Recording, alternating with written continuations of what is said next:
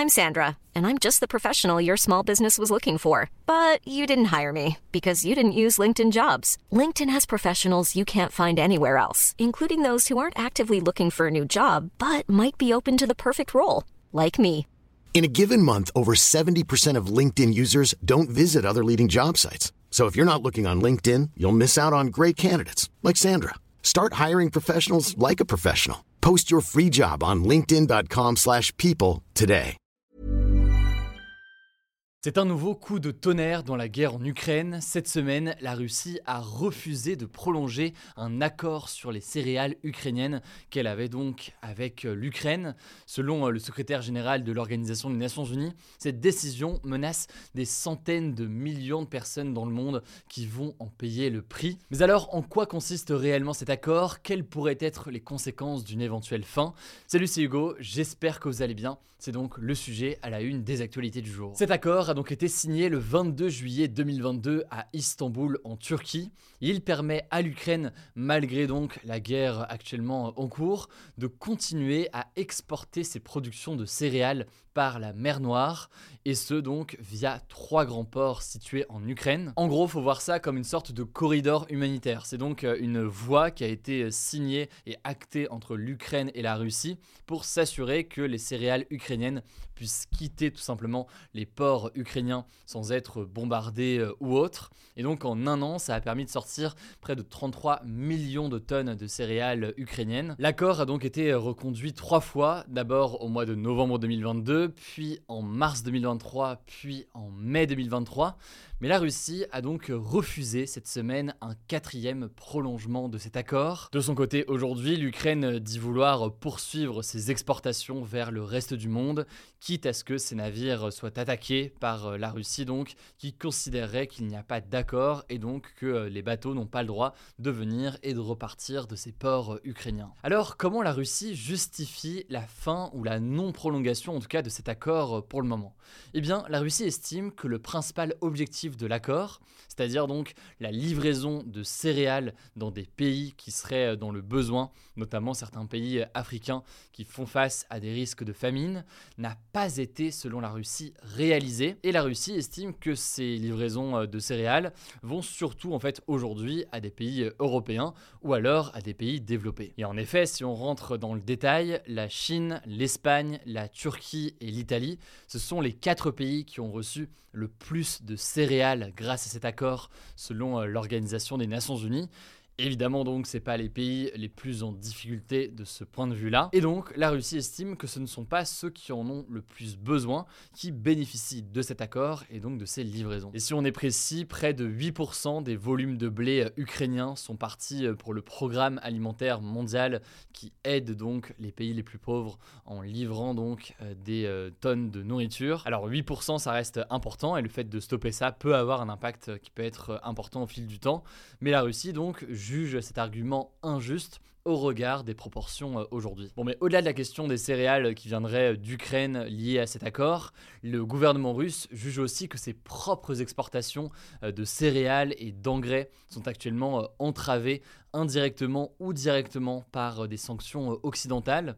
L'une des sanctions qui ont été imposées par les pays de l'Union européenne ou encore les Américains, c'est l'exclusion de la Russie d'un système bancaire appelé SWIFT. On en avait parlé l'an dernier. C'est un système quand même assez important aujourd'hui à l'international. Et le fait d'avoir exclu comme ça les banques ou les institutions financières de ce système, ça empêche finalement certains échanges internationaux pour la Russie. Mais alors, quelles pourraient être les conséquences de la fin de cet accord? Alors, autant vous le dire tout de suite, autant il y a un an, il y avait une crainte importante que ça entraîne très rapidement un risque de famine colossal dans beaucoup de pays.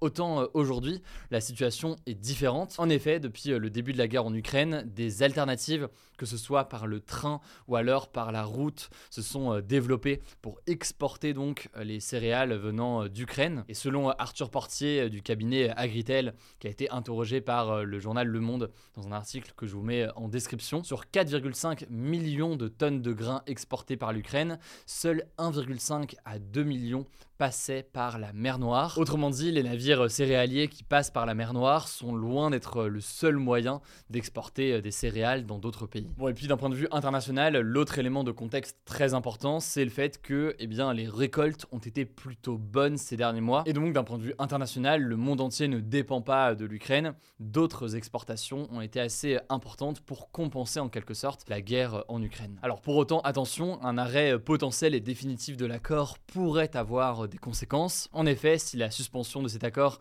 venait à perdurer, eh bien, il pourrait y avoir à moyen terme une inflation alimentaire donc une hausse générale des prix de l'alimentation. Et selon euh, Thibaut Fouillet, qui est chercheur à la Fondation pour la recherche stratégique et qui était interrogé par le journal Le Parisien dans un article que je vous mets en description, il n'y a pas de risque de pénurie, mais plutôt un stress des marchés et donc une potentielle remontée des prix qui impactera surtout en fait les pays euh, les plus pauvres. Bref, il y a quand même un risque d'inflation alimentaire qui est important à souligner. Alors maintenant, est-ce que cet accord peut tout de même être prolongé? Déjà, ce qu'il faut bien comprendre, c'est que c'est pas une rupture euh, nette entre guillemets de l'accord, c'est plutôt en fait un moyen pour la Russie actuellement de renégocier les conditions.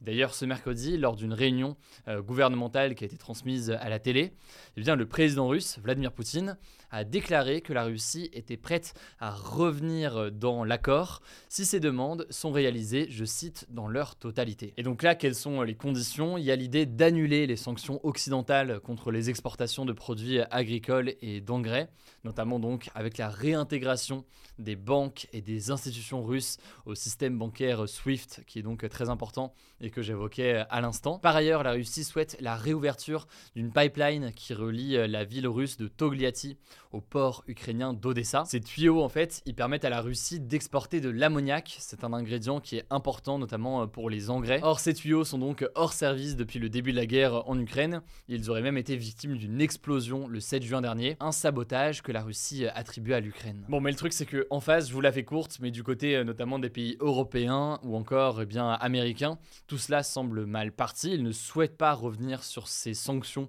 contre la Russie. Autrement dit, les négociations pourraient continuer à durer euh, dans les prochains jours. On continuera à suivre ce qu'il en est, ça me semble important. En tout cas, désolé, j'en suis conscient, les sujets ces derniers jours à la Lune ne sont pas les plus positifs entre euh, ce qui se passe euh, en Ukraine là ou alors évidemment la canicule dans une bonne partie de la planète. On réfléchit d'ailleurs à profiter un peu de l'été pour mettre aussi en avant là, lors de l'été d'autres sujets d'actualité, y compris notamment des sujets culturels. Typiquement là sur la sortie de Oppenheimer et Barbie au cinéma, il y a plein de choses que je trouve intéressantes à aller analyser Dites-moi dans les commentaires sur YouTube si c'est des sujets alternatifs comme ça qui peuvent vous intéresser à la une de temps en temps, évidemment pas tout le temps mais de temps en temps. Je laisse en tout cas la parole à Blanche pour les actualités en bref et je reviens juste après. Merci Hugo et salut tout le monde. On commence avec une première info. Le gouvernement a annoncé ce jeudi son remaniement ministériel, donc le fait de changer de ministre ou de secrétaire d'État en plein mandat. Comme pressenti, Gabriel Attal, qui est l'actuel ministre délégué au budget, remplace Papendiaï à l'éducation nationale. Aurélien Rousseau, l'ancien directeur de l'Agence régionale de santé Île-de-France remplace de son côté François Braun au ministère de la Santé. Aurore Berger, la présidente du groupe Renaissance à l'Assemblée nationale,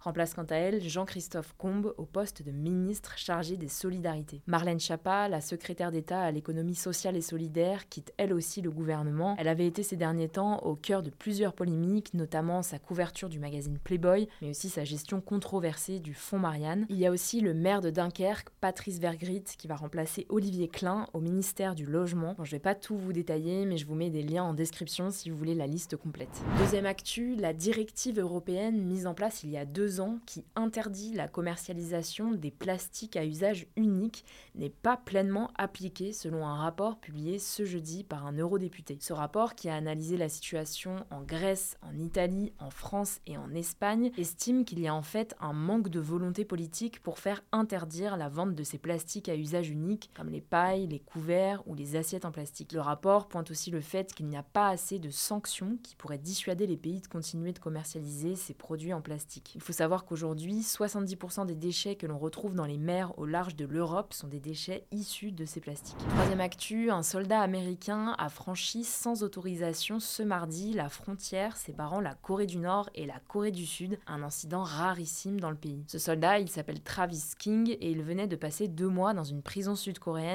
Pour des accusations d'agression. Il risquait de subir des sanctions donc en rentrant aux États-Unis. Et du coup, pour éviter ça, il aurait réussi à quitter l'aéroport et à se joindre à un groupe de visiteurs qui étaient dans la zone démilitarisée avant de traverser la frontière et se faire arrêter. Il serait actuellement détenu par les autorités nord-coréennes. En tout cas, cet incident risque d'avoir des conséquences diplomatiques entre les États-Unis et la Corée du Nord. On vous tiendra informé. Quatrième actu, en Allemagne, les médecins souhaitent incorporer des siestes dans les journées de travail. Alors cette idée vient de l'association des médecins des services de santé publique allemands qui a lancé un appel à adopter la sieste au travail lorsqu'il fait trop chaud, surtout avec la multiplication des épisodes caniculaires. Selon l'association, je cite, les gens ne sont pas aussi efficaces quand il fait très chaud et cela peut entraîner des pertes de concentration. Alors la proposition a même reçu le soutien du ministre de la Santé allemand Karl Lauterbach, il a demandé aux entreprises d'envisager cette option pour leurs salariés. Cinquième actu, le réseau social TikTok est devenu la première source d'information pour les Britanniques âgés de 12 à 15 ans, selon une étude menée par l'Observatoire des communications du Royaume-Uni. En gros, on apprend dans cette étude que 28% des jeunes Britanniques préfèrent utiliser l'application chinoise comme première source d'information devant YouTube et Instagram. Du côté des adultes, TikTok gagne aussi du terrain, puisque plus d'un Britannique sur 5 se rend sur l'application pour se tenir au courant de l'actualité